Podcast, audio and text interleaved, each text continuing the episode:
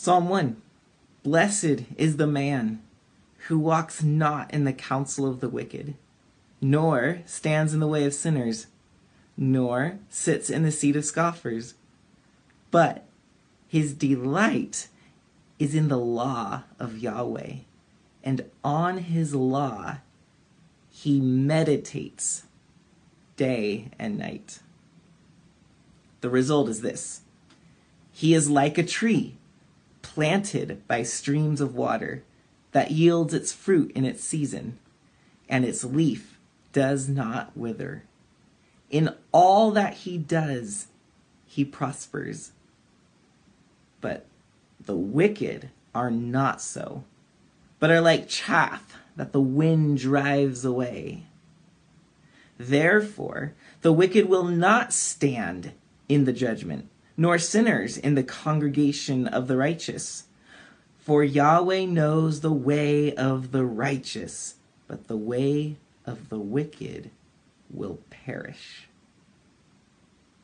This psalm presents to us, as the opening psalm of the entire Psalter, two ways to live. And it shows us very starkly where these two ways go. One way will not stand in judgment is like a leaf that is blown around. The other way finds roots, it finds its ability to stand in judgment because it has substance and quality. Wind is not going to knock it over. So, one path gives us substance, it gives us solidity, it makes us real. The other path hollows us out. It makes us airy and light and fluffy. There's no substance, no solidity. The way of one path is presented to us as the man or the woman who loves, delights, enjoys, seeks out the law of Yahweh. Now, we sometimes, as New Testament believers, as Christians, don't always hear the word law and think, oh, it's a good thing, because Paul tells us how the law kills. But we must remember that what Paul's doing is he's trying to convince Christians who are being persuaded by some Jews that they must keep certain aspects of the Jewish way of life in order to be a legit Christian. He's warning them that they don't have to do those things. In other words, being a legit Christian does not mean adhering to Jewish customs. That's what he means when he's talking about the law. And in addition, we should understand that the law does not save you. However, the Jews saw the law as God's perfect way of life. In fact, we translate the word law. Uh, it's the word Torah in the Hebrew, and Torah means instruction or it means way too. It's a way of life, it's an instruction. It's supposed to teach us and guide us. That's the idea of the Torah. So sometimes when we use the word law, it, uh, he his delight is on the law of Yahweh, it doesn't quite resonate with us. But if you read it saying his delight is on the instruction of Yahweh, now we realize that we're to meditate upon the lessons our teacher has given us. And these lessons, these instructions, are about getting us on the right path. Because we are on the path of leaves that wither, of lives that don't last. We're in the cursed and fallen world. The Psalms know that but they also recognize the creator. That when God made everything in Genesis chapter 1, he uses the word blessed. It says that he blessed his creatures when he made them. And the psalm opens with Blessed is the man who doesn't choose the path of withering, of not standing, of blowing away like chaff on the day of judgment, but is the man who does choose the path of delighting on the instruction of Yahweh and meditating on this instruction day and night. That's the path. It's the instruction to get us to the path back to Eden, the path back to what God has always intended for us blessing, not curse. So, how do we meditate on the instruction of God? That's what I want to leave you with. And this is something that I do often, and I've taught my students how to do this as well. Um, I like to call it RIP. It's been there's been different versions of talking about this, but I like I like to talk about ripping the passage, not literally ripping it to shreds, but ripping into it, getting into it. Sometimes we let our eyes glance over the page of scripture and we call that reading the Bible, but we don't always let the Bible read us. And I believe that meditation is a wonderful way to let the Bible read us, to let God look into our lives. Now, some of us are scared of the word meditation because of Eastern religions. Understandable. Christianity has dropped the ball when it comes to meditating. We don't teach our uh, we don't teach each other how to meditate anymore. Probably because of a fear of Eastern mysticism or religion. But it's right here in the Bible. He will meditate on his instruction day and night and even uh, the Puritans, who we often consider as some of like you know the purest Christians of history, um, that were doctrinally right on, and they were, but even they talked about meditating and contemplating Scripture and God. In fact, Jonathan Edwards said that meditation is the bridge between reading Scripture and prayer. So you read and you meditate and you pray, that these link together through meditation. So I want to talk about that. How do we how do we do that? How do we meditate on God's word?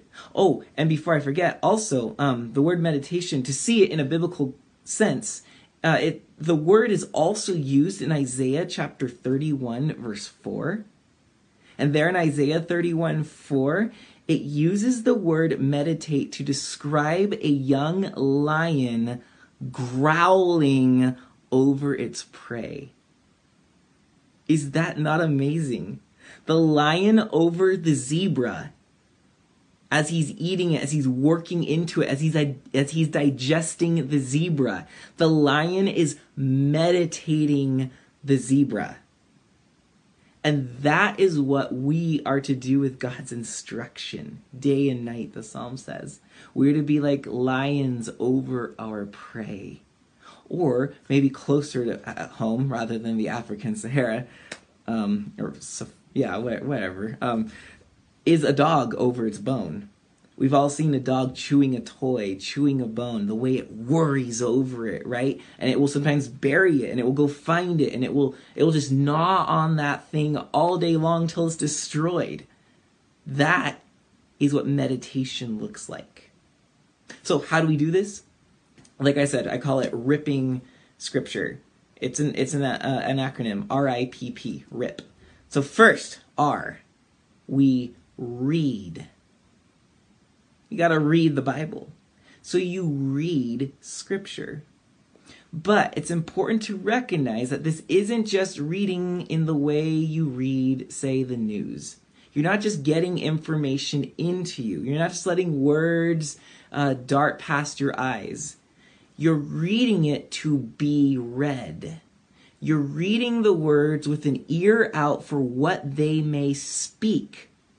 You see, we're guilty often of reading the Word of God and wanting to know the Word of God. But what we fail sometimes to realize is that underneath the Word of God is the voice of God. And that's what we read the Word of God to get at, is His voice.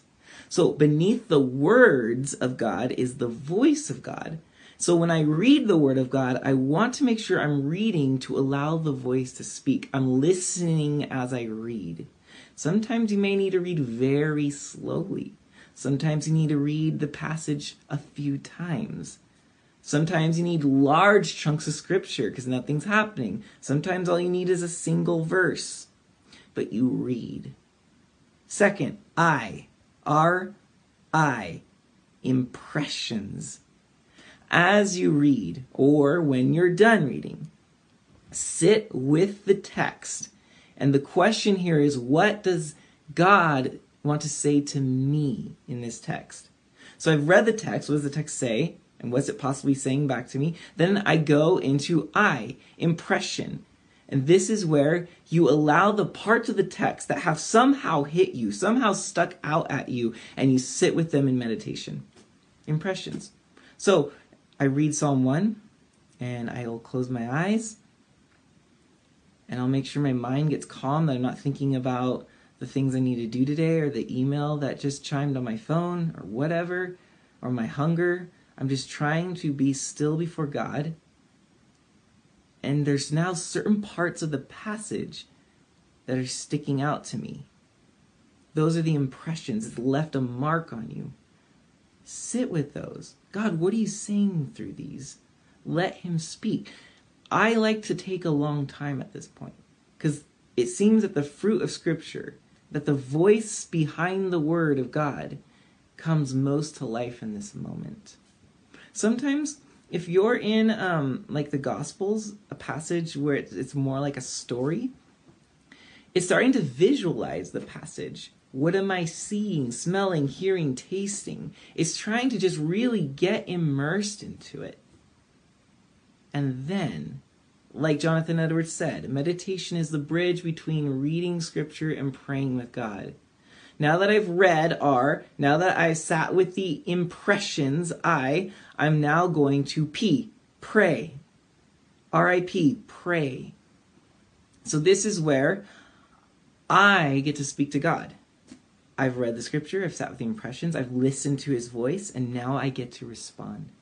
And see what I love about this is so many times prayer is about me initiating something with God. It's God, this is happening. God, help me here. And of course, this totally fine. Prayer is there as it's like the red phone, right, to the president. This is us to God. We get to do these things. We can pick up the phone and he answers. He hears us. So, yes, those prayers are fine, but there are times when I want my prayer not to be just an emergency cry out to him. I want it to be a response to what God has initiated, right? So the scripture is Him speaking first. Me sitting with the impressions is letting Him speak to me first. Now in prayer, I get to respond to God, I get to answer God. And so now there's real dialogue happening, and God is bringing me to his table. So that's prayer. Here, um, some of us like to pray, and that's it. Some of us also like to journal. I count journaling as part of prayer. Some people like to, yeah, I mean, sometimes I like to extend my prayer time into a journal, just kind of writing the things out and letting it sit in a little bit longer. And then finally is the last P. So you read, you sit with the impressions, you pray, and then finally you practice. This is where you've gone through this scripture meditation and prayer for something. So, how is this going to work out in your life? How are you going to live this out? How do you practice this? Um, part of prayer can be visualize, like God might put somebody on your heart, and you know that you need to start saying this to this person, or you need to do this, or you need to go make a to do list about that. Sometimes urgency happens, and so now, yes, go get up and do that. Sometimes it's very general. You, are just meditating on the fact of loving others. And so, yeah, you can visualize people to love, ways to love them, but sometimes it's just God's reminding you um, to be more patient. All right, I'm going to today, I'm going to seek, because now that you've been engaged with Him in prayer about this and He's spoken to you, you're now going to walk into your life with an awareness that God today is going to give me opportunities to be patient. And so when those opportunities come, I can thank Him for them rather than say, oh my goodness, seriously, this? Now why? Um, so yeah, the last piece, go practice, go live it out.